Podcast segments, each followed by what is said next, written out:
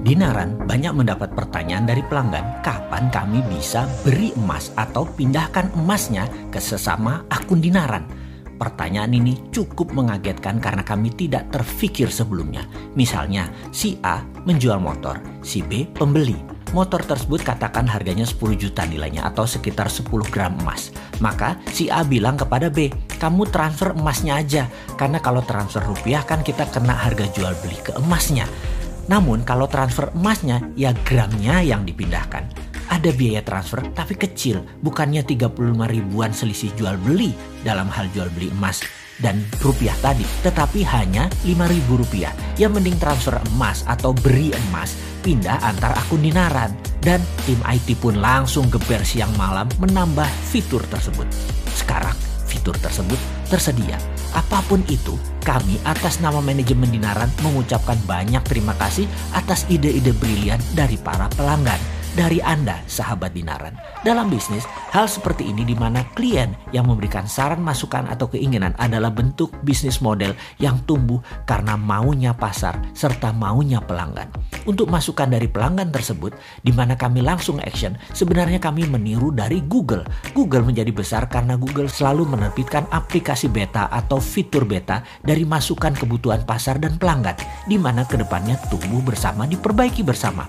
Tidak heran, Google, nama perusahaan holdingnya adalah Alphabet, nilainya sudah mencapai 1000 bilion dolar atau 7 kali APBN Indonesia. Saya mengidolakan manajemen ala Google ini setelah di tahun 2012 saya berkunjung ke markas Google di Southeast Asia di Singapura di mana saya mendapatkan pencerahan dari para Googlers.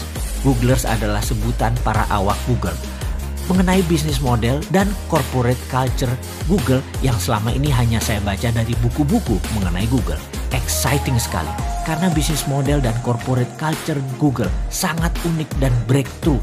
Berbeda sama sekali dengan perusahaan konvensional yang selama ini saya kenal dari buku-buku tax management dan dari kelolaan-kelolaan perusahaan sahabat-sahabat saya. Salah satu yang dilakukan Google adalah never stop improving. Selalu menginvolve customer hampir semua produk yang dibikin Google meluncur dengan label beta.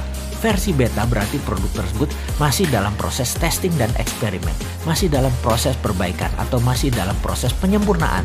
Cara seperti ini bertentangan dengan conventional wisdom yang berlaku sebelumnya bahwa produk harus sempurna begitu meluncur di pasar. Inilah cara Google untuk mengatakan kepada konsumen, kami memang masih jauh dari sempurna marilah kita sempurnakan bersama-sama. Itulah cara Google untuk melibatkan konsumen untuk menyempurnakan produk. Harus diingat, konsumenlah yang paling tahu apa kebutuhannya. Karena itulah konsumenlah yang paling layak menyempurnakan produk yang dibutuhkannya.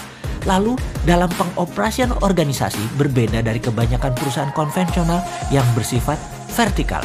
Google unik dan revolusioner karena menggunakan pendekatan dan logika bisnis yang horizontal horizontal ini bukan directed otoritatif tetapi kolektif permisif.